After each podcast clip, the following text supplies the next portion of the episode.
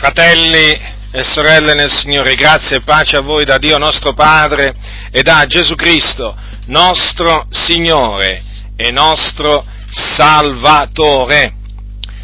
Mi trovo costretto eh, a parlare di nuovo sul fare politica o mettersi a fare politica da parte della Chiesa dell'Iddio vivente. È vero, perché eh, in questi ultimi tempi si stanno moltiplicando eh, coloro che un po' in tutto il mondo, sia chiaro questo, non è solo, non è solo in Italia, che pensano in mezzo alle chiese evangeliche che la Chiesa deve entrare in politica. E veramente oramai si sta assistendo un po' in tutto il mondo, un po' in tutto il mondo, ripeto, a questa corsa, a questa corsa dietro la politica. C'è proprio un affanno, c'è proprio un, eh, un grande zelo in molte, in molte comunità per la politica, si impegnano veramente molto nel fare politica.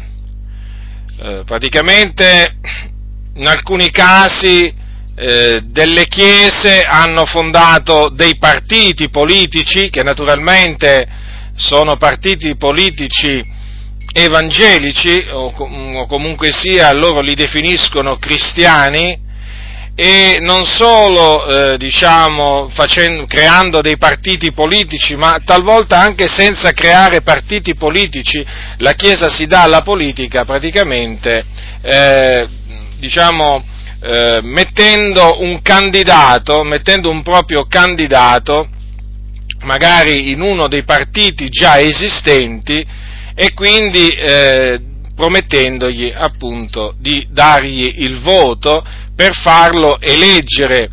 È chiaro che parliamo di elezioni sia a livello locale, quindi amministrative, ma anche, a livello, anche di elezioni a livello nazionale.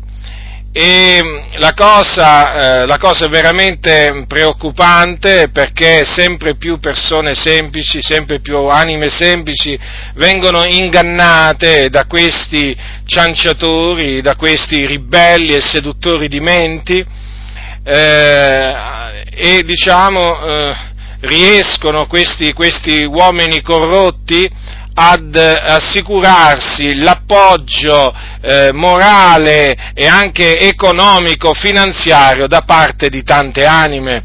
Naturalmente con la promessa che una volta, eh, una volta eletto il candidato di turno, l'evangelico, no? Chiaramente si preoccuperà di amministrare eh, diciamo, la cosa comune eh, in, maniera, in, maniera, giusta e poi cercherà di aiutare naturalmente la Chiesa, la Chiesa di Dio facendole avere magari dei permessi o comunque sia facilitando un po' tante delle pratiche burocratiche e così via, perché sapete la Chiesa ha bisogno pure di queste cose eh? Eh, e quindi chiaramente loro si offrono poi nei loro comizi eh, elettorali, che ormai tengono anche ormai in molti locali di culto, si offrono appunto come risolutori dei problemi sociali e anche dei problemi delle varie comunità, perché ci sono comunità magari che non riescono ad avere un permesso per fare una determinata cosa, allora ecco che arriva l'impostore di, l'impostore di turno, evangelico naturalmente, perché voi dovete sapere che esistono pure impostori evangelici, non dovete pensare che esistono impostori solamente tra i cattolici romani o tra i testimoni di Geo o tra i mormoni, esistono impostori pure nelle chiese evangeliche e quindi chiaramente costoro con la loro parlantina riescono appunto a bindolare tante anime promettendogli, citandogli un passo della Sacra Scrittura, o magari due o magari tre, promettendogli appunto che quello che loro stanno per fare o che quello che loro faranno è da parte di Dio,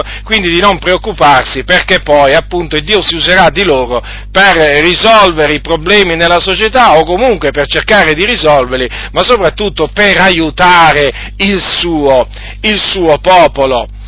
E su che cosa diciamo, si fonda questa eh, diciamo, corsa alla politica che hanno intrapreso un po' eh, per tutto il mondo eh, tanti, tante chiese? Si fonda su una ehm, dottrina falsa che è chiamata la teologia del dominio, che sostanzialmente dice che, dicono costoro, Gesù ha chiamato la sua chiesa a entrare in politica per eh, ambire appunto ai posti di governo a livello locale e nazionale per poter appunto governare, governare in maniera giusta eh, i, popoli, i popoli e quindi diciamo risolvere in questa maniera tanti problemi che chiaramente quelli del mondo non potrebbero diciamo risolvere perché non hanno la necessaria sapienza che invece hanno questi impostori, guarda un po', e naturalmente loro, eh, loro, ritengono, eh, loro ritengono che la Chiesa dunque deve cercare di governare la nazione e, ehm, e, quindi deve ambire al potere temporale, praticamente alle poltrone che contano nella, nella società, quindi la poltrona di sindaco, la poltrona di parlamentare, di, che sia de, la poltrona del deputato, del senatore, poco importa, e poi naturalmente ad altre cariche. Quindi ecco che, basandosi sul fatto che il movimento evangelico, soprattutto il movimento pentecostale, è il movimento più diffuso nel mondo, chiaramente loro cercano di eh, imbrogli, diciamo, intraprendere intrappolare più anime possibile, diciamo, cercando il consenso di più anime possibile nell'ambiente del, nel, del movimento pentecostale e quindi appunto con le solite promesse che fanno i politici, no? però questa volta le promesse vengono diciamo, suffragate eh, da alcuni passi biblici che loro naturalmente isolano dal loro contesto, le prendono e le mettono davanti al popolo ignorante che dice amen alle loro imposture. E quindi ecco che sta succedendo proprio questo, che la Chiesa adesso eh, si è messa in testa, una parte della Chiesa, che deve mettersi a governare, diciamo, sul mondo deve mettersi a governare sul mondo. Loro dicono abbiamo i numeri e allora perché dobbiamo lasciare in Parlamento solo diciamo, eh, deputati e senatori che eh, magari sono eh, schierati dalla parte della Chiesa Cattolica Romana o messi lì dalla Chiesa Cattolica Romana? Abbiamo i numeri e allora proviamoci anche noi, cerchiamo anche noi di andare diciamo, ehm, al Parlamento, cerchiamo anche noi di andare diciamo, al Comune per metterci appunto anche noi a dire la nostra. E eh, quindi questa, mm, questa, dottrina che si chiama teologia, teologia, del dominio sta proprio alla base di, questa, diciamo, di, questo mettersi a fare politica da parte della Chiesa. Loro pensano in questa maniera di, di, diciamo, di migliorare il mondo, eh, di migliorare il mondo e di presentare a Gesù, quando lui ritornerà dal cielo, praticamente un mondo migliore un mondo migliore. Qui naturalmente non voglio parlarvi del, diciamo, della genesi di tutto questo movimento eh, sociopolitico che si è venuto a creare in mezzo alla Chiesa, perché non è il caso in questa circostanza, eh, ma è il caso di, eh, diciamo, confutare, distruggere i loro vani ragionamenti. Sì, questo vale la pena farlo veramente, perché è ora veramente di gridare il proprio sdegno, eh, è ora di levare la propria voce forte e chiara contro questi impostori che si sono infiltrati in mezzo alla Chiesa dell'Iddio vivente e che hanno mutato l'amaro in dolce, il dolce in amaro, la luce in tenebre e le tenebre in luce. Questo,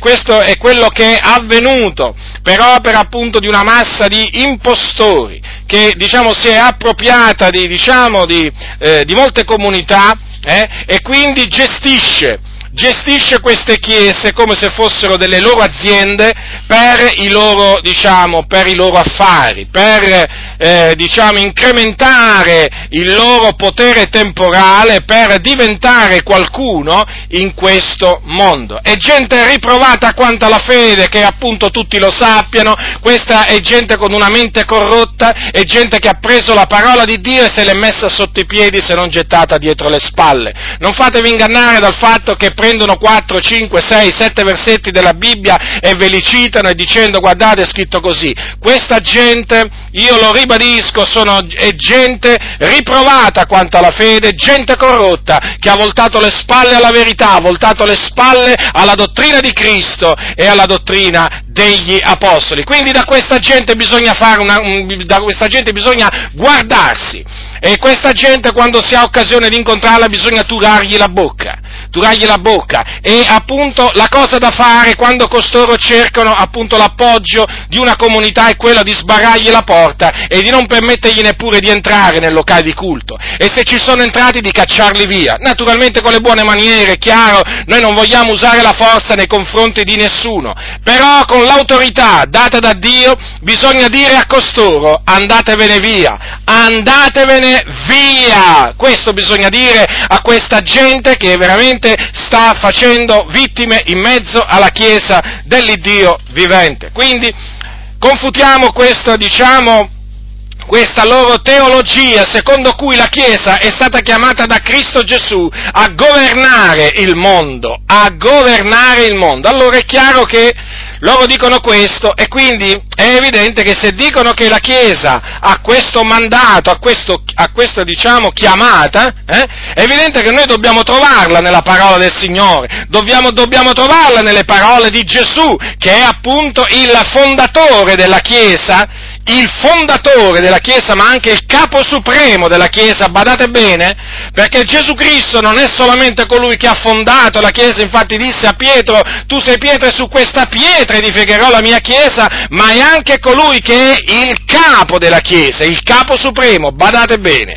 E quindi noi faremo, faremo bene a prestare attenzione eh, a quello che ha detto Gesù perché appunto la Chiesa è la sua e la Chiesa, vi ricordo, non è una particolare denominazione, ma è l'assemblea dei riscattati, l'assemblea di coloro che il Signore ha chiamato fuori, ha scelto di mezzo al mondo, ha riscattato dal presente secolo malvagio appunto per farne il suo popolo e quindi dobbiamo dare ascolto alla voce del fondatore della Chiesa e del suo capo supremo, appunto che è Cristo Gesù. Vi stavo dicendo, dato che loro dicono che la Chiesa ha ricevuto questo mandato, evidentemente Gesù deve avere dato l'esempio, no? Voglio dire, mi pare, mi pare ovvio, no? Il capo il capo della Chiesa deve per forza avere dato, eh, diciamo, l'esempio, no? Cioè, sicuramente, se la Chiesa ha ricevuto questo mandato, se la Chiesa è chiamata a fare questo, sicuramente il suo fondatore ha cercato di instaurare un regno sulla faccia della terra, appunto durante i giorni del suo ministero, ma sicuro, ma deve essere sicuro questo, bisogna darlo per scontato, ma ci devono essere delle prove inequivocabili nel, appunto in Matteo, Marco, Luca e Giovanni dove viene raccontata la storia di Gesù di Nazareth, il capo supremo della Chiesa. Ci devono essere delle prove inequivocabili che mostrano veramente che noi discepoli di Cristo Gesù siamo stati chiamati veramente a entrare in politica, a governare il mondo per instaurare un regno sulla terra che è il regno di Dio in attesa del ritorno di Gesù. Quindi andiamo a cercare, io ho cercato, fratelli nel Signore, ho cercato, ho cercato, ho cercato, ho cercato, ma non ho trovato niente, non ho trovato niente, non ho trovato un'allusione a tutto ciò, un accenno a tutto ciò, non ho trovato assolutamente nulla nella vita di Gesù Cristo che appunto mi potesse far pensare, che mi possa far pensare che io, suo discepolo, sono stato chiamato a entrare in politica e a diventare, ambire alla poltrona di sindaco in un paese, o di consigliere regionale, o che vi posso dire governatore della regione, o diciamo al posto diciamo che vi posso dire di un parlamentare e così via. Non ho trovato assolutamente niente. Perché? Perché Gesù, perché Gesù, mentre era in questo mondo, lui, mentre era in questo mondo, disse che il suo regno non era e quindi non è di questo mondo. Queste parole le ha dette davanti a un'autorità. Sì, davanti a un'autorità del tempo, un'autorità quindi costituita da Dio, perché vi ricordo che non v'è autorità se non da Dio, e questa autorità si chiamava Ponzio Pilato, il governatore della Giudea. Lui era stato stabilito da Dio, Giudea, da Dio in Giudea, certo. Lui era in quel posto, chiamiamola su quella poltrona, eh, per decreto dell'Iddio vivente. Ora, Gesù Cristo, il figlio di Dio, davanti a Ponzio Pilato, quando appunto comparve davanti a Ponzio Pilato, quando Ponzio Pilato gli disse, quando Ponzio Pilato gli disse, la tua nazione e i capi sacerdoti ti hanno messo nelle mie mani, che hai fatto? Gesù rispose in questa maniera, capitolo 18 di Giovanni al versetto 30, 36 scusate il mio regno non è di questo mondo. Se il mio regno fosse di questo mondo, i miei servitori combatterebbero perché io non fossi dato in mano dei giudei. Ma ora il mio regno non è di qui. Ci potevano essere parole più chiare di queste, fratelli nel Signore, che appunto mostrassero, eh, che veramente la Chiesa con la politica non c'ha niente a che spartire? Eh? Sono parole molto chiare, fratelli, che appunto mostrano proprio questo, che non c'è compatibilità tra, eh, diciamo, il seguire Cristo Gesù e il mettersi a fare politica. Non c'è alcuna compatibilità, sono due cose incompatibili perché Gesù ha detto che il suo regno non è di questo mondo e se non è di questo mondo evidentemente noi non possiamo ambire a governare il mondo in questa età presente. Non possiamo, perché altrimenti Gesù stesso lo avrebbe fatto, il figliolo di Dio, nei giorni della sua carne. E difatti Gesù si rifiutò, si rifiutò di regnare sopra Israele, diciamo, al, diciamo come, ehm, come, avrebbe fatto un qualsiasi re. Sì, è confermato, fratelli, che Gesù rifiutò questo. Infatti è scritto al capitolo 6 di Giovanni, vorrei, vorrei che ci prestate molta attenzione a questo, dopo che Gesù eh, compì quel miracolo della moltiplicazione dei pani, ascoltate che cosa c'è scritto. Al capitolo 6 di Giovanni, al versetto 14, dice così. La gente dunque, avendo veduto il miracolo che Gesù aveva fatto, disse, questo è certo il profeta che ha da venire al mondo. Gesù quindi, sapendo che stavano per venire a rapirlo, per farlo re, si ritirò di nuovo sul monte tutto solo. Vedete, fratelli del Signore, Gesù si rifiutò di essere eletto re. Ora fatevi questa domanda, fratelli nel Signore. Lì c'era una moltitudine, lì c'erano migliaia di persone che avevano visto un grande miracolo compiuto da Gesù. Riconobbero che lui era il profeta che doveva venire nel mondo. Ma loro che cosa pensarono? Pensarono a costituirlo, a costituirlo re. Vedete, c'è scritto che vennero a rapirlo per farlo re, quindi erano persone che avrebbero voluto che lui governasse sopra di loro come una qualsiasi altra autorità.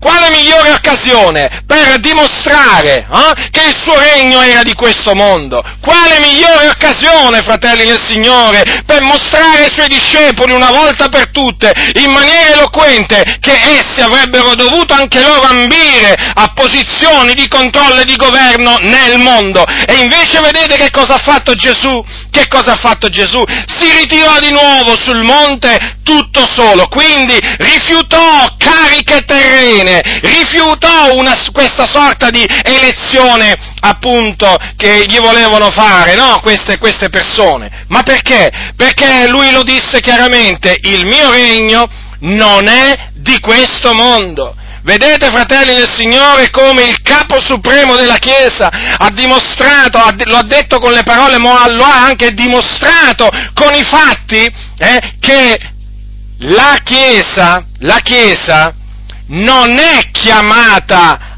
a instaurare un regno sulla terra, eh, per mettersi a governare, dico in questa età presente, eh, in questo momento, sulle nazioni. Lo ha dimostrato lui.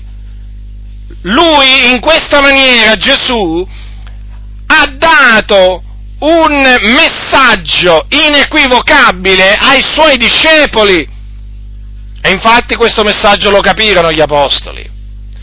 Sono i falsi apostoli che non capiscono il messaggio di Cristo, ma i veri apostoli lo capiscono. Sono i falsi apostoli, gli impostori, che sono in mezzo alla Chiesa, già in mezzo alla Chiesa, lo ripeto, in mezzo alla Chiesa. E sapete, si travestono molto bene, si travestono molto bene da ministri di giustizia, si travestono da ministri, da ministri di Cristo, ma sono appunto degli impostori, sono degli emissari del diavolo che appunto cercano di distruggere la Chiesa dell'Iddio vivente e vero. Qualcuno dirà, ma come puoi dire che la Chiesa se si mette in politica appunto si avvia in un cammino di distruzione? Ve lo posso dire in base a quello che dice, che dice la storia della Chiesa.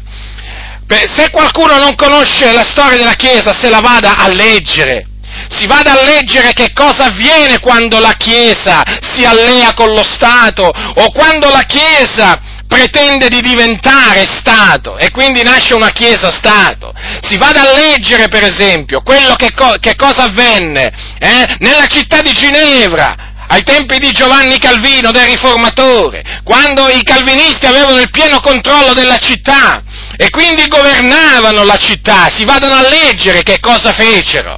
Si vadano a leggere che cosa fecero quando ebbero il potere nelle loro mani. Si, vada le- si, va- si vadano a leggere come misero veramente a morte, per esempio, un, un uomo di nome Serveto. Perché lo misero a morte?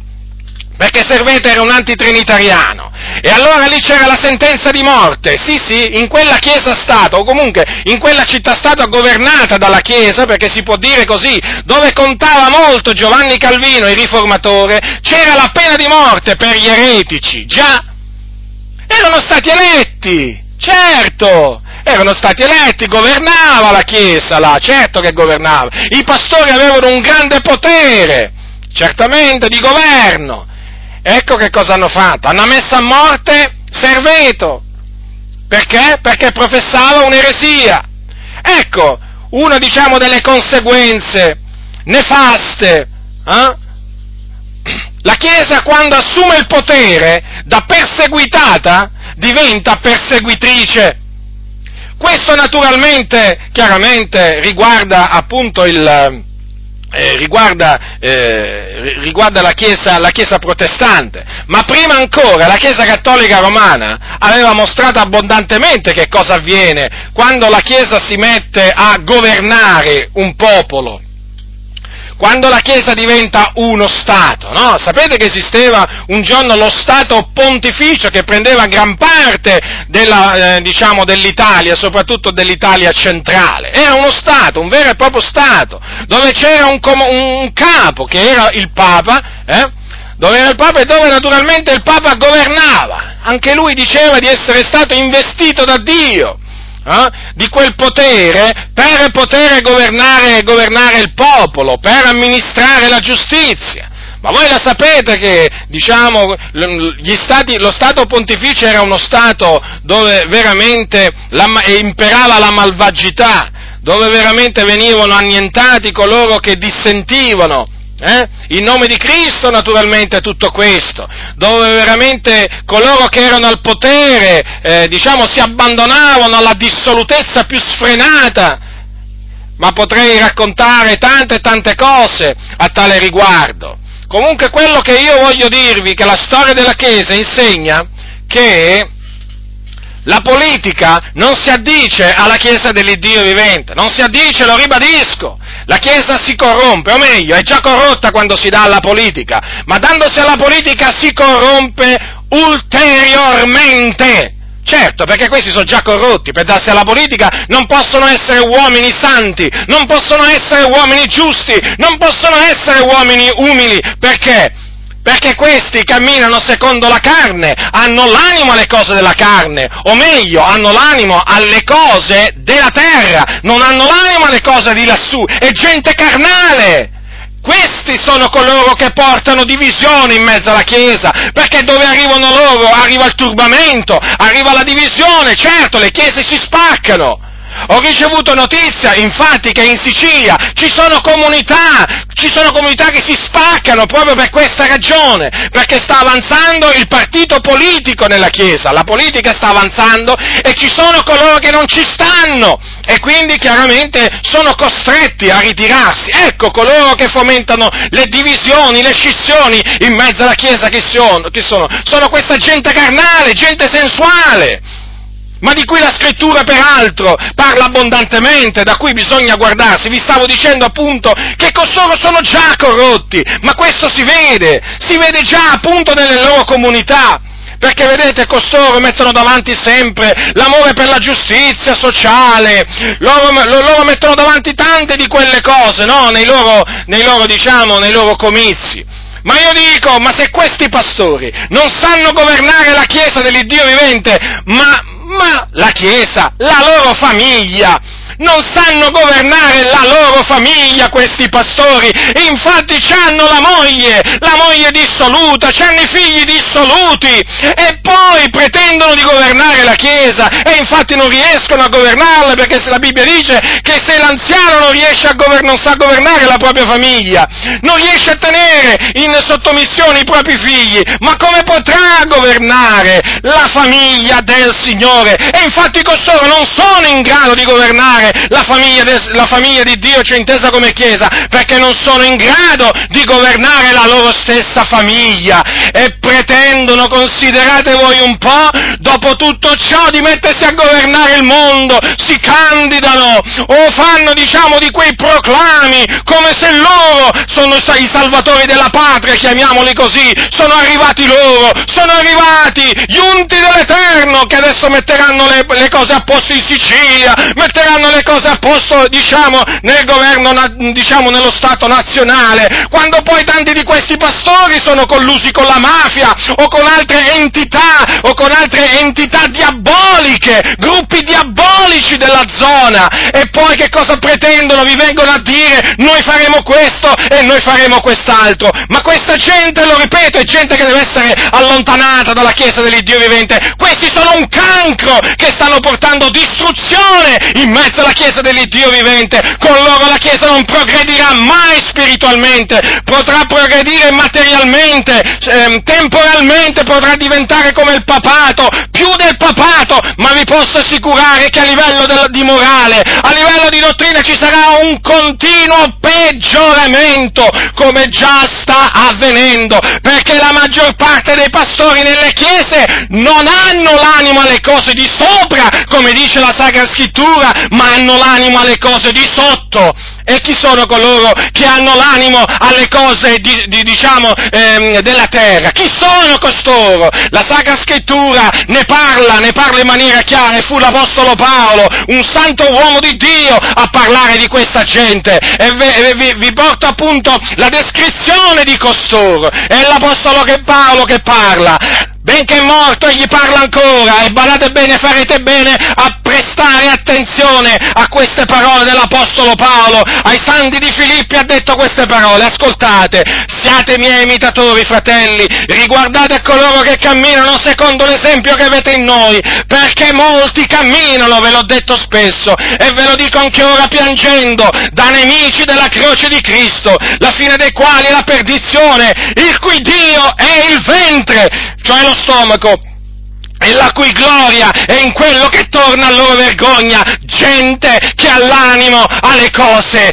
della terra. Ecco dunque, qualcuno dirà, ma Paolo non si dava alla politica? No, Paolo non si dava alla politica, non c'aveva né il tempo né la voglia di darsi alla politica perché lui era un uomo di Dio, lui non serviva il proprio ventre, ma lui serviva l'Iddio vivente vero, lui predicava non se stesso, ma la croce di Cristo Gesù affinché le persone fossero salvate. E non solo predicava la croce, ma predicava la sana dottrina nelle comunità, ammaestrando i santi in ogni sapienza affinché crescessero nella sana dottrina, nella, nella conoscenza, nella grazia, affinché potessero approvare le cose migliori e rigettare il male. Lui è da prendere ad esempio, lui che disse appunto che uno che va alla guerra non si paccia delle faccende della vita, ecco perché lui non si facciava di politica, ecco perché lui non ambiva a riformare il mondo, ecco perché lui non, non ambì mai a mettersi a governare in un determinato posto, mai e poi mai, perché se no appunto come avrebbe potuto dire poi,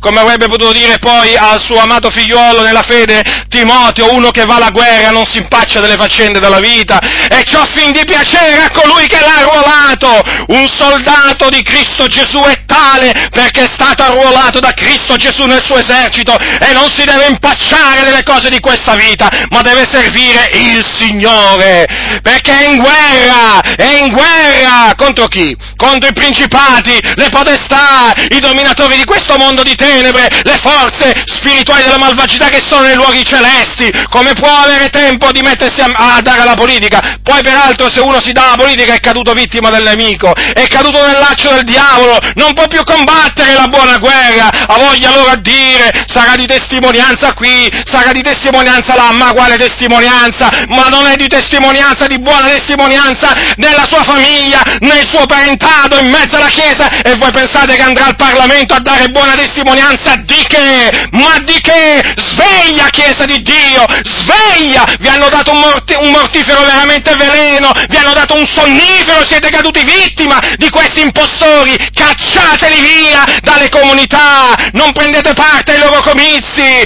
scrivete contro questa gente, parlate, opponetevi a questa ondata veramente di, diciamo, di evangelismo politico, chiamiamolo così, in mezzo alla Chiesa dell'Iddio vivente, che sta portando ulteriore corruzione, ulteriore arroganza in mezzo alla Chiesa, come se non bastava quella che già c'era.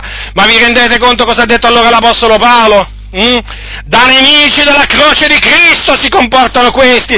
Sapete perché? Perché non vogliono essere perseguitati per la croce di Cristo. Infatti tante chiese stanno facendo di tutto, stanno facendo di tutto per smettere di essere perseguitate dalla Chiesa Cattolica Romana, infatti si stanno mettendo con la Chiesa Cattolica Romana, perché voi dovete sapere che poi a livello politico questi impostori che si dicono appunto politici evangelici, poi a livello politico si alleano con la Chiesa Cattolica Romana, sì perché pensano appunto di dover difendere gli stessi ideali, ah sì sì sì sì, Ah, non lo sapete questo? Certo, è così. Ecco perché appunto la Chiesa poi non è più perseguitata, perché a livello politico si mettono con i cattolici e quindi è un'alleanza questa chiaramente che gli risparmierà la persecuzione.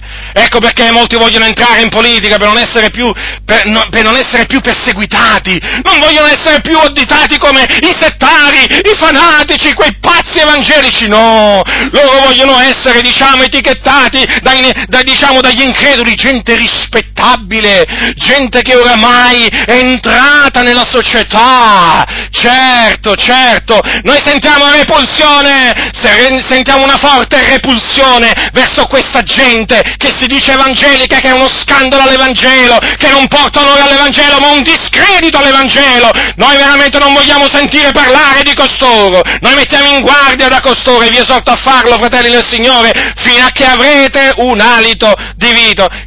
Allora Paolo cosa ha detto? Sono nemici della croce di Cristo, certo. Eh certo, perché? Perché questi non vogliono, non amano la croce di Cristo. Questi qua non prendono piacere nelle afflizioni, nelle necessità a motivo di Cristo, nelle ingiurie, come faceva l'Apostolo Paolo, no? Questi prendono piacere nel, diciamo, mettersi a governare, eh? a dettare legge, eh? farsi rispettare, adesso arriviamo noi, ci facciamo rispettare, adesso è ora, eh? è giunta l'ora, dicono, eh? noi pentecostali per tanto tempo, eh? non abbiamo avuto voce in capitolo nel, diciamo, mondo politico italiano, adesso ci siamo pure noi, dovete ascoltare pure noi, adesso adesso faremo valere, diciamo, che cosa fate valere? Ma che cosa fate valere? Ipocriti! Vipere! Siete pieni di veleno d'aspide sotto le loro labbra, ma che cosa fate valere? Ma che cosa fate valere? C'è così tanto da lavorare nella vigna del Signore, così tanti impostori che scorazzano, così tante eresie, e che veramente vi andate a impelagare nella politica, vergognatevi, non siete degni di invocare il nome del Signore, non siete degni di predicare l'Evangelo! Siete veramente degni solo di biasimo. E di fatti il biasimo non vi mancherà da parte nostra, ma neppure da parte di Dio, perché siete diventati dei nemici della croce di Cristo. L'Apostolo Paolo, vi stavo dicendo, prendeva piacere, si compiaceva nelle ingiurie, nelle necessità, nelle persecuzioni a motivo di Cristo, perché diceva quando sono debole allora sono forte. E invece questi qua questi non ne vogliono sentire parlare, non ne vogliono sentire parlare di queste cose, provano repulsione verso l'Apostolo Paolo, lo odiano, lo disprezzano, e infatti cominciate a, provare, a, parlare, a parlare come parlava l'Apostolo Paolo, e poi vedrete che cosa vi succede, e poi sentirete che cosa vi diranno questi impostori. Parlate, fratelli del Signore, annunziate la parola di Dio affinché questi impostori si manifestino, affinché dalla loro bocca esca la loro arroganza, arroganza, stoltezza, malvagità e che tutti possono vedere i pensieri malvagi, iniqui ingiusti che veramente albergano nel loro cuore. Quando stanno zitti, passano per savi. Perciò fateli parlare, fateli parlare, perché sono stolti e quando parleranno dalla loro bocca uscirà la stoltezza che dimora nel loro cuore. Fateli parlare, che siano smascherati, dappertutto siano smascherati. Qualcuno si è lamentato che facciamo i nomi, li faremo, pure i cognomi facciamo, non c'è problema, per noi non c'è alcun problema, la Chiesa deve sapere, la Chiesa deve sapere che si deve guardare da coloro appunto che contrastano la sana dottrina. E quelli che si sono dati alla politica contrastano la sana dottrina, professano una dottrina che non è sana, che non è quella degli apostoli. E quindi da loro bisogna guardarsi la fine del quale è la perdizione, è certo dove pensano di andare, ma dove pensano di andare queste persone che stanno cercando veramente le cose, di, le cose della terra? Queste persone sono sulla strada che mena alla perdizione, fratelli nel Signore perché questi camminano secondo la carne, sono morti, spiritualmente sono morti, e difatti voi lo avvertite, quando parlano sono morti, avete mai sentito parlare un morto? Eh, ce ne sono tanti che parlano dietro i pulpiti, sono morti, non riescono a parlare delle cose di Dio se non hanno due fogli, tre, quattro fogli davanti, non ci riescono perché sono vuoti, sono vuoti di dentro, fratelli, fino a che avrò un alito di vita ve lo dirò, questa gente che predica con i fogli è gente vuota, è gente vuota dentro, non ama, non ama la parola del Signore perché non ce l'ha la parola del Signore dentro, non ce l'ha, fratelli, sono buoni solo a leggere, taluni manco a leggere sono, so, so, sono capaci. Comunque, perché dalla loro bocca senza i fogli non possono uscire le parole del Signore, le parole degli Apostoli? Perché è semplice, non dimorano nel loro cuore. E certo, non sono capaci a predicare senza appunto i foglietti davanti, nascosti, non nascosti, non importa.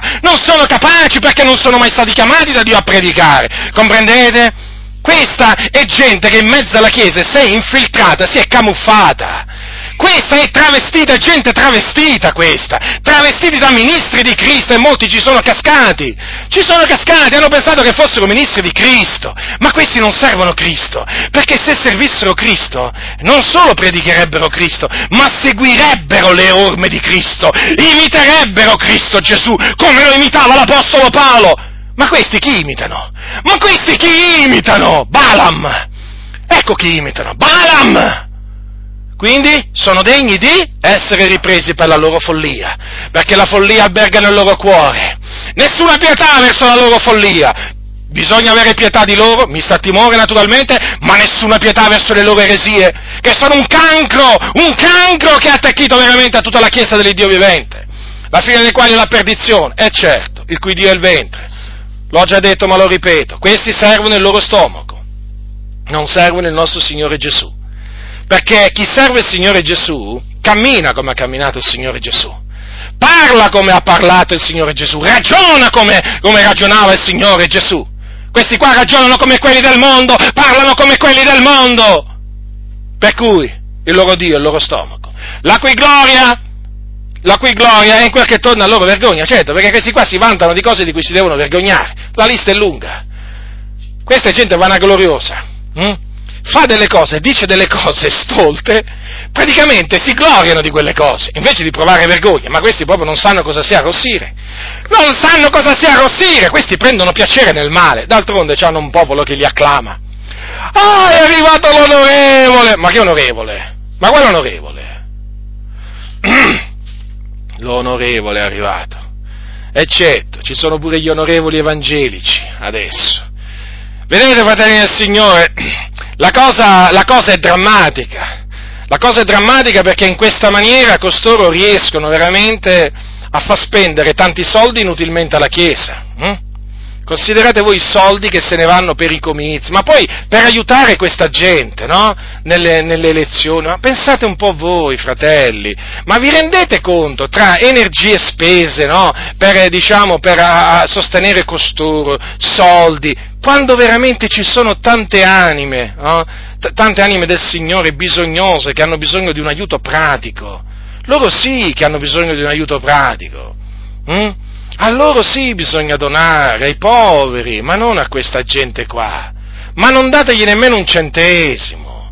Ma veramente, ma allontanatevi come da dei serpenti velenosi. Ma quando solo sentite parlare, è arrivato il politico evangelico, via! Via! Scomparite, sparite! Non fatevi veramente trovare ai loro comizi. Ma quando mai? Ma la Chiesa, ma i pastori non devono fare comizi elettorali, i pastori devono predicare, devono ammaestrare il popolo del Signore. Quali comizi? I locali di culto non devono mica diventare dei, dei centri di partito qua. Sono diventati locali, tanti locali di culto dei centri di partito. Ma vi rendete? Allora, prima sono diventati teatri, poi cinema, poi sale da ballo. Adesso pure, eh, diciamo, come si chiamano? Le sedi locali dei partiti? Sì, chiamiamole così, va mi sembra che si chiamano così, le sede locali dei partiti, qua ce ne abbiamo uno vicino, per esempio, di questa sede locale, no? Ho, ho visto un po' come sono. E insomma, ormai, voglio dire, certi locali di culto sono diventati proprio delle sede locali di quel partito, o di quell'altro eh, partito, di quel, o di quel candidato, o di quell'altro candidato. Ma vi rendete conto che cosa sta succedendo? Fratelli, fratelli, mi rivolgo a voi che ancora state dormendo se io veramente avessi la capacità di svegliarvi, io veramente, guardate, sveglierei tutti. Ma non è che io ho la capacità di svegliare, io non ho la capacità di fare un capello bianco e nero, pensate un po' voi, però veramente se fosse il mio potere, ma non è il mio potere. Ma vi dico svegliatevi, svegliatevi, questa gente sta ingannando, sta ingannando il popolo del Signore, eh, diciamo con un, con un parlare dolce, con un parlare dolce e lusinghiero. Questi hanno è gente che l'anima alle cose della terra come i papi, come i cardinali, eh, certo, perché loro non fanno politica? Loro però, vedete, loro chiaramente innanzitutto sono uno Stato. Hm? La Chiesa Cattolica Romana, dovete sapere, è una Chiesa, no? diciamo così, va, è, è etichettata Chiesa, ma è anche uno Stato è particolare la situazione della, della, Chiesa Cattolica Romana, perché da un lato è un piccolo Stato, no? è lo Stato città del Vaticano, però dall'altro è appunto un'organizzazione religiosa che praticamente estende i suoi tentacoli dappertutto nel mondo, perché non è che la, la Chiesa Cattolica Romana diciamo, si limita al Vaticano, no, si limita a tutta l'Italia e poi anche naturalmente si estende, si estende al, a, a, a, tante altre nazioni, no? Eh, sono veramente centinaia di milioni in tutto il mondo, no? E quindi chiaramente loro fanno politica. È come se fanno politica, chiaramente eh, hanno uno Stato, immaginate un po' voi se non fanno politica, all'interno della città del Vaticano fanno politica, eh, questo è sicuro, no? Chiaramente loro la maschera, loro, eh, si sa, però fanno anche politica chiaramente tramite i cardinali, i vescovi, nelle, eh, diciamo, nelle sedi che loro decidono di usare eh, per chiaramente eh, avere dei loro, eh, come si dice, dei loro rappresentanti politici eh, nei vari parlamenti e anche nei vari governi. E quindi alla fin fine i tentacoli della Chiesa Cattolica Romana del Vaticano praticamente sono arrivati dappertutto, dappertutto. Basta che ci sia un, per esempio, un uomo politico cattolico, e quello praticamente, se è veramente cattolico, sicuramente è manovrato dalla Chiesa Cattolica Romana questo è sicuro.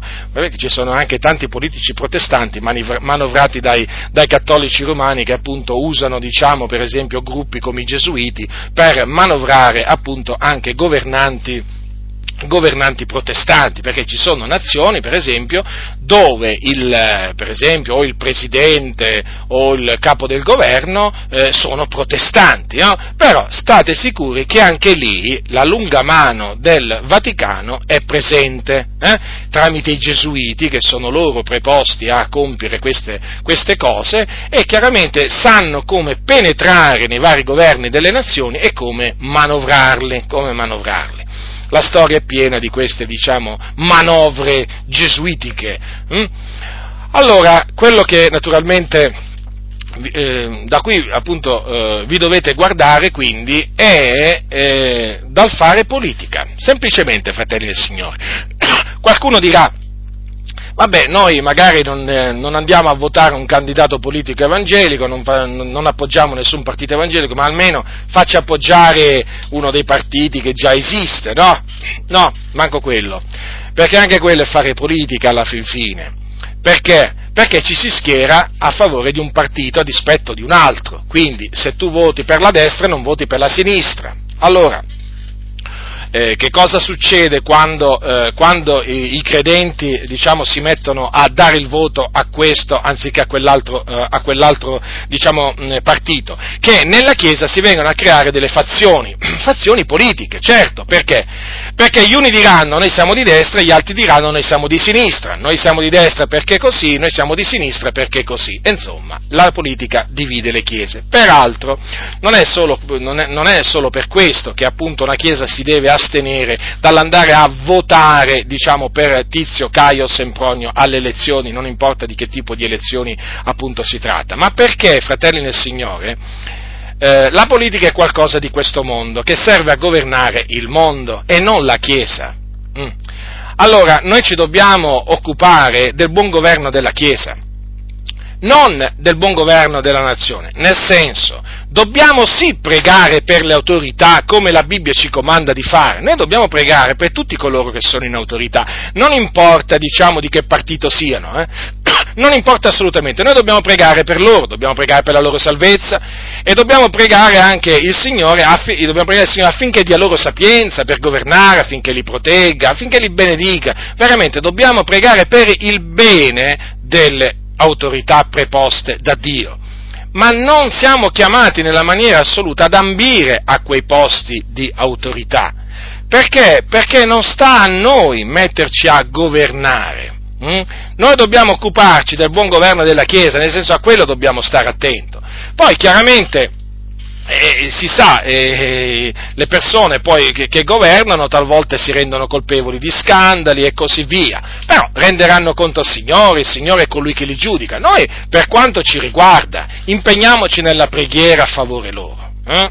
Non, eh, non, non, parliamo male di loro, quindi non raccontiamo barzellette, non, eh, non scherniamoli, eh? anche questo, bisogna, anche questo diciamo, dobbiamo prestare attenzione, eh, fratelli e signori, perché sono delle autorità e vanno rispettate, non importa di che partito siano. Ma questo, a questo ci dobbiamo limitare, a questo ci dobbiamo limitare, ma non, ma non, diciamo, non possiamo metterci a fare politica, fratelli. Vi stavo dicendo, nel momento in cui si dà un voto a un partito, eh, adesso non voglio entrare, diciamo, nel merito, perché vi voglio fare un discorso generale, giusto per farvi capire. Allora, considerate voi questo. Allora, la destra è a favore di una cosa, la sinistra è contro eh, sì, è, sempre così, no? Più o meno, diciamo, nelle, voi sapete che nella politica è così. Ma il punto è questo, qual è quel partito che è a favore mh, hm, di far compiere tutta la volontà di Dio sulla terra? Ne conoscete uno? Anche in questa nazione, fatemelo conoscere. Qual è? Non c'è! Non c'è! Non c'è, fratelli nel Signore, perché magari potrà essere pure, diciamo, a favore di una cosa giusta, no? nel cospetto di Dio, però chissà quante altre cose, diciamo, riproverà che magari il Signore approva. Vi faccio un esempio. Mettiamo caso che un partito politico sia a favore della libertà di culto, o come è chiamata la libertà di religione in questa nazione. No? Generalmente, generalmente, nelle comunità, nelle, in quasi tutte le comunità, il pastore dice, beh, almeno date il voto a quei partiti che sono a favore della libertà di culto, così almeno noi evangelici, che siamo pur sempre una minoranza in questa nazione, possiamo continuare ad adorare il Signore, come se per continuare ad adorare il Signore, a evangelizzare, a predicare, no? Appunto, bisogna, bisogna, ragionare, bisogna ragionare come loro, no? Cioè bisogna avere la libertà di culto, ma noi la libertà ce l'abbiamo. Noi ce l'abbiamo la libertà, è nel Signore, sotto qualsiasi regime, sotto qualsiasi governo, noi siamo liberi nel Signore di radunarci, di predicare, di fare il bene, non abbiamo bisogno di nessun nulla osta da parte delle autorità, chi che siano, per poter fare la volontà di Dio. Abbiamo il comando dell'Iddio vivente a fare queste cose, quindi le dobbiamo fare. Quindi già questo, ragione, questo ragionamento, la libertà di culto, la libertà di religione, noi abbiamo già la libertà nel Signore, non cerchiamo nessuna, non, non, non cerchiamo nessuna, diciamo, libertà di religione, perché noi siamo liberi nel Signore, quale libertà dobbiamo cercare? No? Possiamo fare qualsiasi cosa nel Signore di giusto, e allora? Allora loro praticamente...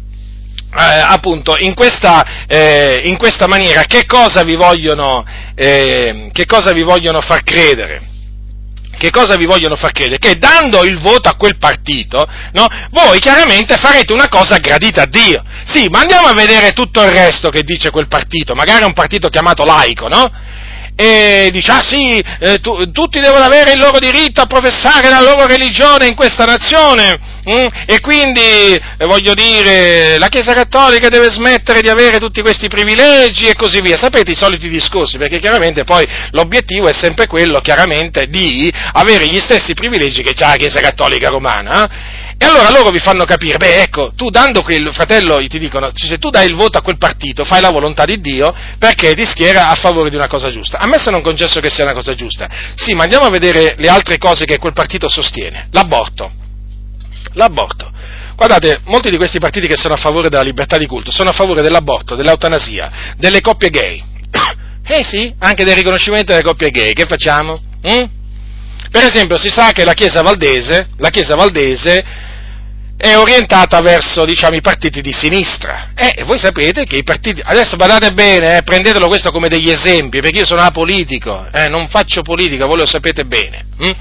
Allora, la, la, Chiesa Valdese, per esempio, no, è indirizzata verso la sinistra, da tempo oramai, che diciamo, è indirizzata verso la sinistra, perché dice che la, praticamente fanno capire che la sinistra è quella che si schiera a favore dei protestanti in Italia, no?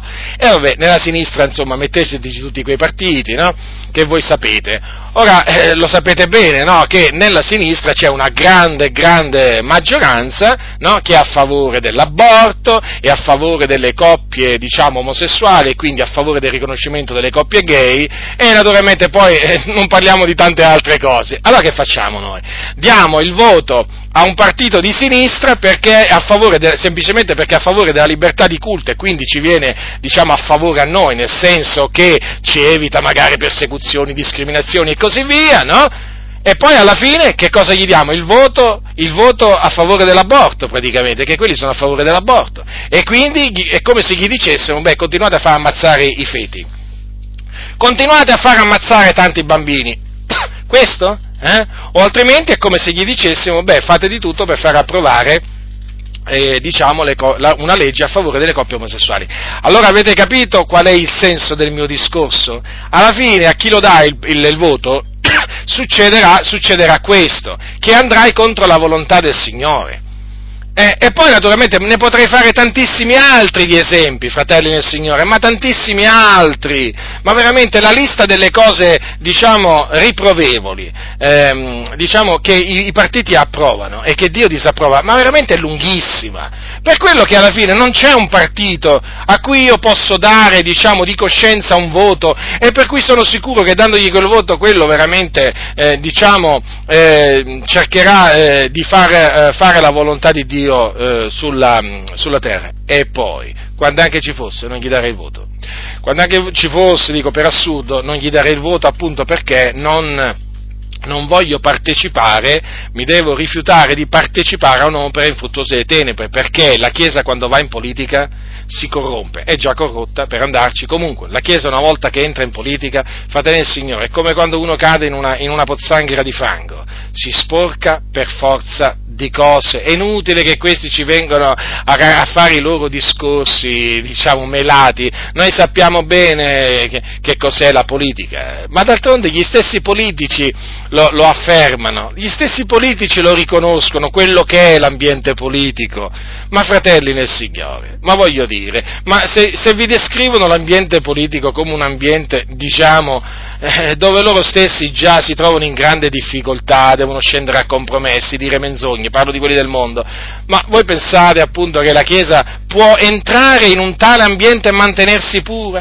Eh? Pensate voi che un pastore può entrare in politica e mantenersi puro? Paolo diceva a Timoteo conservati puro, non partecipare ai peccati degli altri, ai peccati altrui, ma guardate che se un pastore entra in politica puro non si può, non si può diciamo, mantenere, ma si contaminerà per forza. E poi parteciperà ai peccati altrui, bugie, compromessi di ogni genere. Ma qui veramente la lista, ma la lista veramente delle cose storte e perverse veramente che quelli che si danno alla politica si mettono a fare, alleanze veramente con poteri, poteri occulti, gente data al satanismo, gente data allo spiritismo.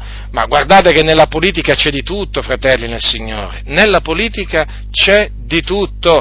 E allora non vi lasciate ingannare da questi abili parlatori che vi vorrebbero far credere che una volta che, la, che se la Chiesa entra in politica cambieranno, cambieranno, le sorti del popolo di Dio in questa nazione. Guardate, vi faccio un esempio con il Sud America perché alcuni non, ci, non le conoscono queste cose. Guardate che in Sud America ci sono degli stati, anche nel Centro America, dove ci sono parlamentari, ma mica uno o due, eh, diversi, eh, proprio appartenenti a questa o quell'altra denominazione, perché voi dovete sapere che là sono milioni gli evangelici e i pentecostali, e là si possono permettere veramente di candidare dei, dei loro membri, no? sicuri poi che andranno proprio ai, nei vari posti di comando. Ma avete presente che cosa sta succedendo in Sud America e in Centro America? Cioè la Chiesa proprio si sta corrompendo oltremodo e questo fatto di essere entrata in politica sta contribuendo a corromperla di più perché la Chiesa si inorgoglisce ancora maggiormente eh? e naturalmente eh, smette di cercare le cose di sopra e eh, comincia a cercare eh, le cose, le cose di qua giù e quindi i piaceri della vita, il potere, il lusso e così via, anche perché la teologia del dominio generalmente cammina assieme al messaggio della prosperità. Perché? Perché loro dicono che se la Chiesa deve governare il mondo è perché noi siamo figli del re dei re, essendo figli del re dei re dobbiamo fare una vita lussuosa, dobbiamo appunto avere le cose migliori, le macchine migliori, le case migliori, i vestiti migliori e quindi vivere nel lusso. E quindi comprendete voi che cosa, diciamo, eh, che, che, miscela, che miscela veramente infernale è questa teologia del dominio assieme al messaggio della prosperità. Ora vi stavo dicendo appunto che in Sud America, ma per non parlare degli Stati Uniti d'America, dove addirittura, addirittura ehm, per esempio, il, ehm, eh, George Bush, George Bush diciamo che è stato uno dei precedenti, eh, il giovane, eh, il figlio, non il padre. E George Bush, amico peraltro di, di Billy Graham, eh, eh, George Bush, per esempio, dichiarava di essere evangelico, no? lui era della destra, della destra fondamentalista, chiamata così in America. E beh, quando, quando, c'è stato George Bush, che cosa è successo in America? Che, cioè, il popolo di Dio che cosa, che cosa ne ha avuto? La corruzione è aumentata è aumentata, cioè non è cambiato niente, fratelli del Signore, non è cambiato niente. Ma poi senza parlare poi appunto di, dei, tanti, dei, tanti, evangelici che sono veramente in America in posti di comando veramente eh, importanti. Cioè, che cos'è l'America?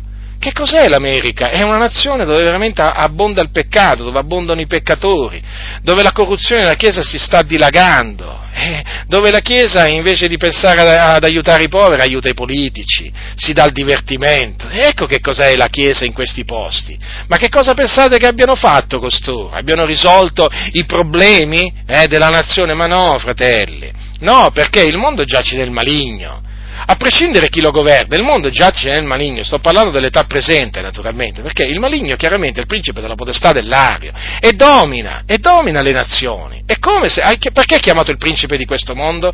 Perché è lui che domina e quindi una nazione potrebbe avere pure un presidente evangelico, pure pentecostale, guardate cosa vi dico, eh? Pure pentecostale, non cambierebbe non, la situazione nella nazione, non cambierebbe in meglio ma in peggio, anche perché le cose sono destinate a peggiorare, fratelli del Signore, sono destinate a peggiorare, perché Gesù l'ha detto, l'iniquità sarà moltiplicata.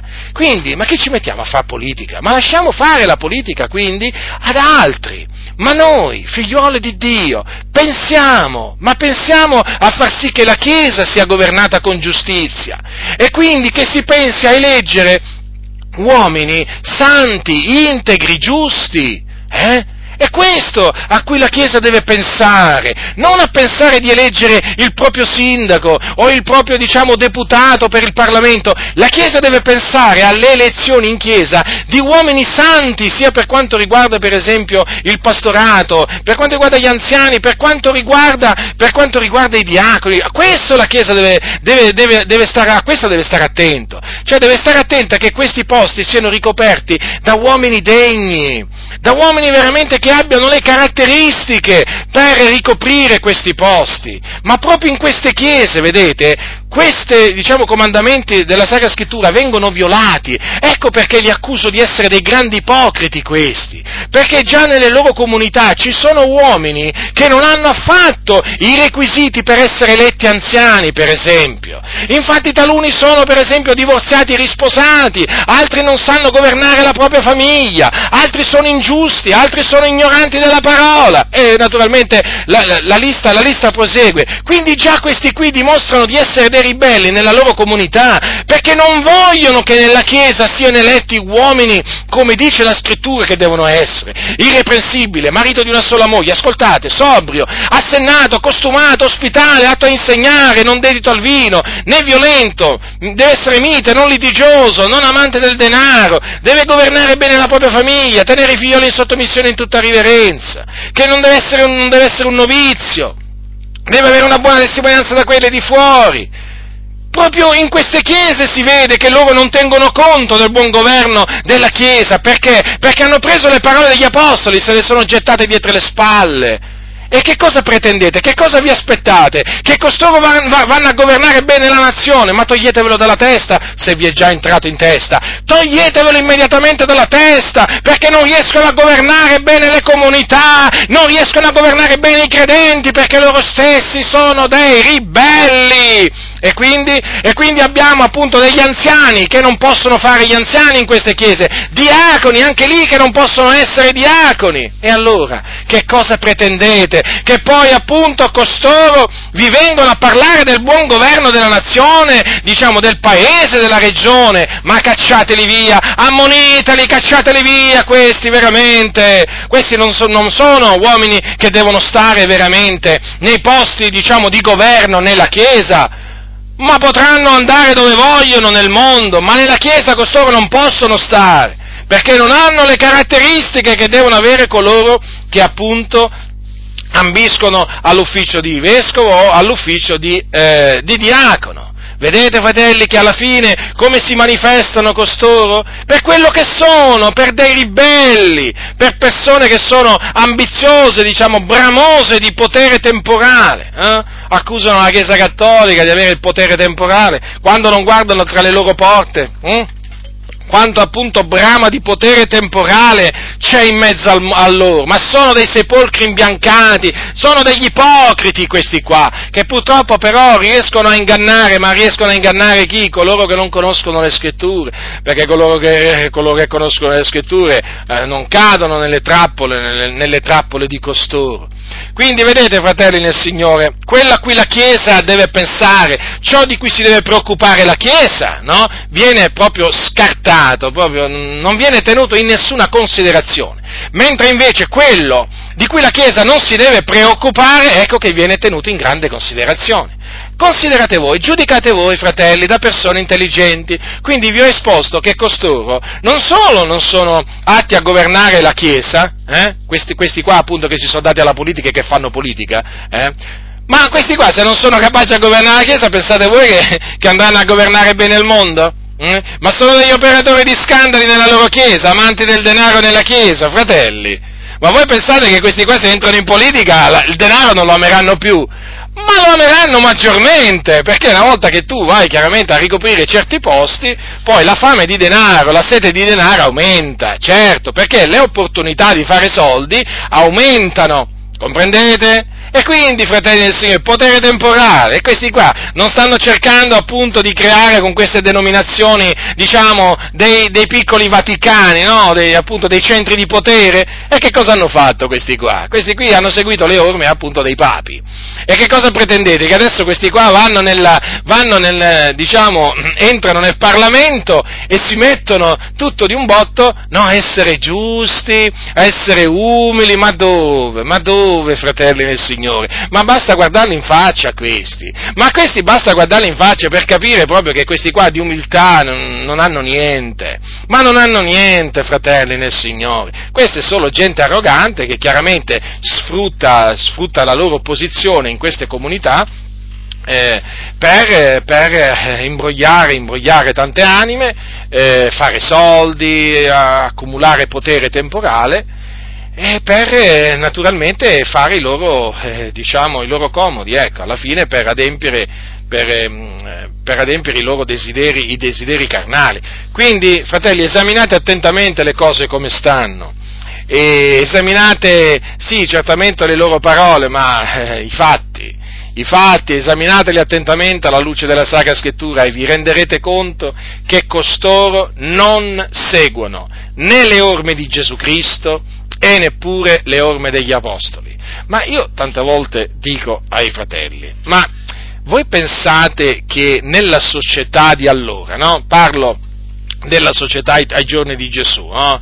In Israele, come anche diciamo, nelle altre nazioni ai giorni degli Apostoli, dopo che Gesù fu assunto in cielo. Ma voi pensate che non ci fossero gli stessi identici problemi che diciamo, ci sono oggi nelle nostre nazioni? Ma sì, fratelli nel Signore, i problemi erano gli stessi, la malvagità pure, certo adesso è moltiplicata la malvagità Certo, la popolazione è aumentata, chiaramente sono aumentate le necessità, però, diciamo, sostanzialmente non c'è niente di nuovo. Ma allora fatevi questa domanda, ma come mai Gesù prima e gli Apostoli dopo non si sono occupati, diciamo, di entrare, diciamo, a far parte della classe dirigente delle, di quelle nazioni, no? Per poter governare le nazioni e dare una mano, diciamo, alla Chiesa? Eh? Ma fatevi questa, questa, questa, domanda, prendiamo gli apostoli, prendiamo gli apostoli, voi pensate che la Chiesa a quel tempo non avesse, diciamo, bisogno, facciamo un esempio, no?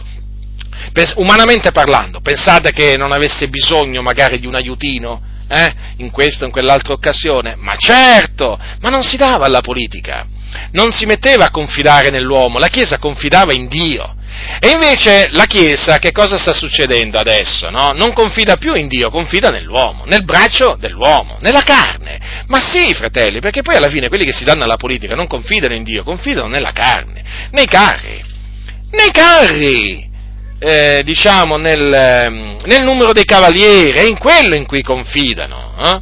Allora, vi, vi, stavo dicendo, ehm, diciamo, tornate col pensiero, no? andate col pensiero a quei giorni, ma certo che eh, diciamo, la Chiesa viveva in un la Chiesa viveva in un contesto sociale particolare, pieno di tanta malvagità, piena diciamo di religioni idolatre e così via, è esattamente come oggi. Allora, voglio dire, domandatevi, ma perché gli apostoli, no, in tutti i loro scritti non esortarono mai, non esortarono mai la Chiesa a darsi alla politica, alla politica diciamo in quel tempo, ricop- diciamo, per ricoprire certi posti e così via, per poter poi magari aiutare la Chiesa in questo, in quell'altra circostanza, ma perché loro non si impacciavano delle faccende di questa vita. Loro avevano una missione, un mandato particolare e quello si studiavano di adempiere. E non solo, gli apostoli si studiavano che anche la Chiesa adempiesse quel mandato. Capite? E quindi, se, diciamo, stavano molto attenti che la Chiesa non si mescolasse, diciamo, con, non si impacciasse nelle faccende di questa vita. Eh? E quindi, fratelli del Signore, ma per me le cose sono molto, sono molto chiare alla luce della parola di Dio. Veramente dobbiamo ringraziare il Dio che ci ha lasciato veramente gli scritti sacri, che sono veramente una luce, una luce sul nostro sentiero, veramente, fratelli nel Signore, e una luce che rischiara le tenebre, una luce che non ci fa, non ci fa inciampare.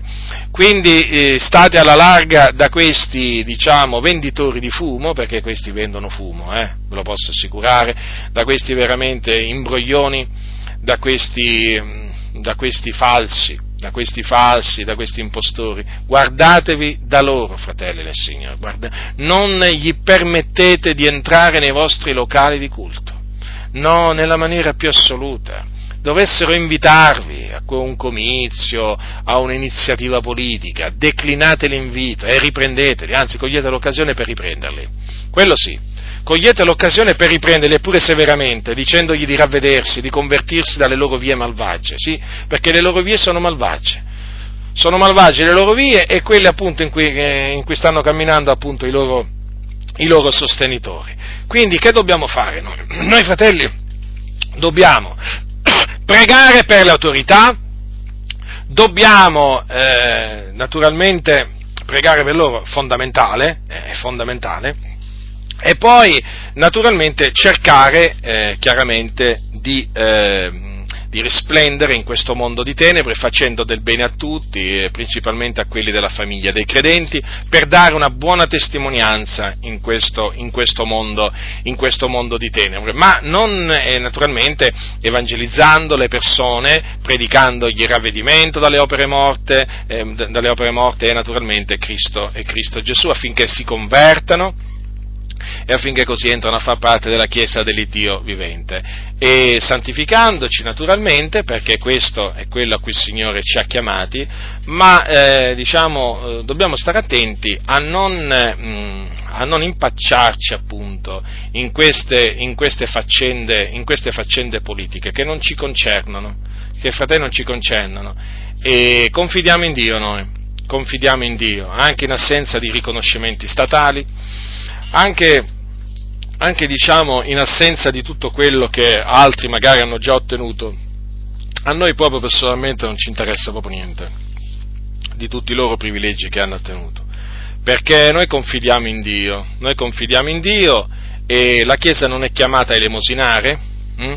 perché questi sono degli ele- elemosinanti praticamente, sono come dei mendicanti, si vanno a prostrare davanti, davanti a quelli del mondo appunto per avere per avere dei privilegi, per avere dei diritti, no, noi confidiamo in Dio, il Dio è la nostra forza, è la nostra luce, e Lui è colui che è il nostro aiuto. E Lui ci verrà in aiuto. Noi confidiamo pienamente in Lui, noi non confidiamo, fratelli nel Signore, nella carne, noi non confidiamo nell'uomo perché la Bibbia dice maledetto l'uomo che confida nell'uomo, perché guardate fratelli che queste chiese che hanno i loro candidati politici, che si vantano di avere questi uomini politici, guardate che questi confidano nella carne, questi confidano nell'uomo, non confidano più in Dio, eh, ve lo posso assicurare, basta sentirli parlare c'è un bisogno? Eh, chiamiamo il fratello al governo, chiamiamo, chiamiamo il nostro fratello Sin. Eh certo, perché confidano nella carne, confidano nell'uomo. Che cosa significa altrimenti confidare nell'uomo? Eh? Proprio questo, loro non pregano più il Signore affinché il Signore supplisca ad un loro bisogno, no, ecco perché vogliono appunto candidare dei loro fratelli nelle varie, diciamo, nei, nei vari posti, al comune, al governo, perché poi quando loro si trovano nel bisogno, chiaramente avranno una corsia preferenziale, no? Chiaramente agli occhi di costoro. È un po', no, praticamente come nel mondo, cioè come praticamente si instaura lo stesso, lo stesso diciamo, meccanismo che c'è nel mondo. Voi lo sapete, no? Come funziona nel mondo. Che ve lo devo spiegare? Ma che ve lo devo spiegare? Eh? Appunto, eh, il politico dice, tu dammi a me il, il il voto, poi qua, se io vengo eletto, poi non ti preoccupare, ti faccio avere questo, ti faccio avere quest'altro, ti faccio avere pure quest'altro, non ti preoccupare, voi datemi il voto. E la stessa cosa stanno facendo questi, questi diciamo, cosiddetti evangelici, no? Così poi alla fine, una volta là al potere, ecco che arrivano le telefonate, no? Arrivano le telefonate del pastore di quel paese, arrivano le telefonate del pastore di quell'altro paese, poi del diacono che cerca un lavoro, un lavoro per la nipote, per il figlio, per la moglie, insomma, poi, ecco, La stessa cosa, è lo stesso meccanismo, quindi non vi fate ingannare, non vi fate ingannare, questi sono degli impostori, quindi guardatevi da loro e da tutti coloro che li appoggiano e li sostengono. State molto attenti, fratelli, perché la cosa veramente sta, sta veramente peggiorando, eh? sta veramente peggiorando.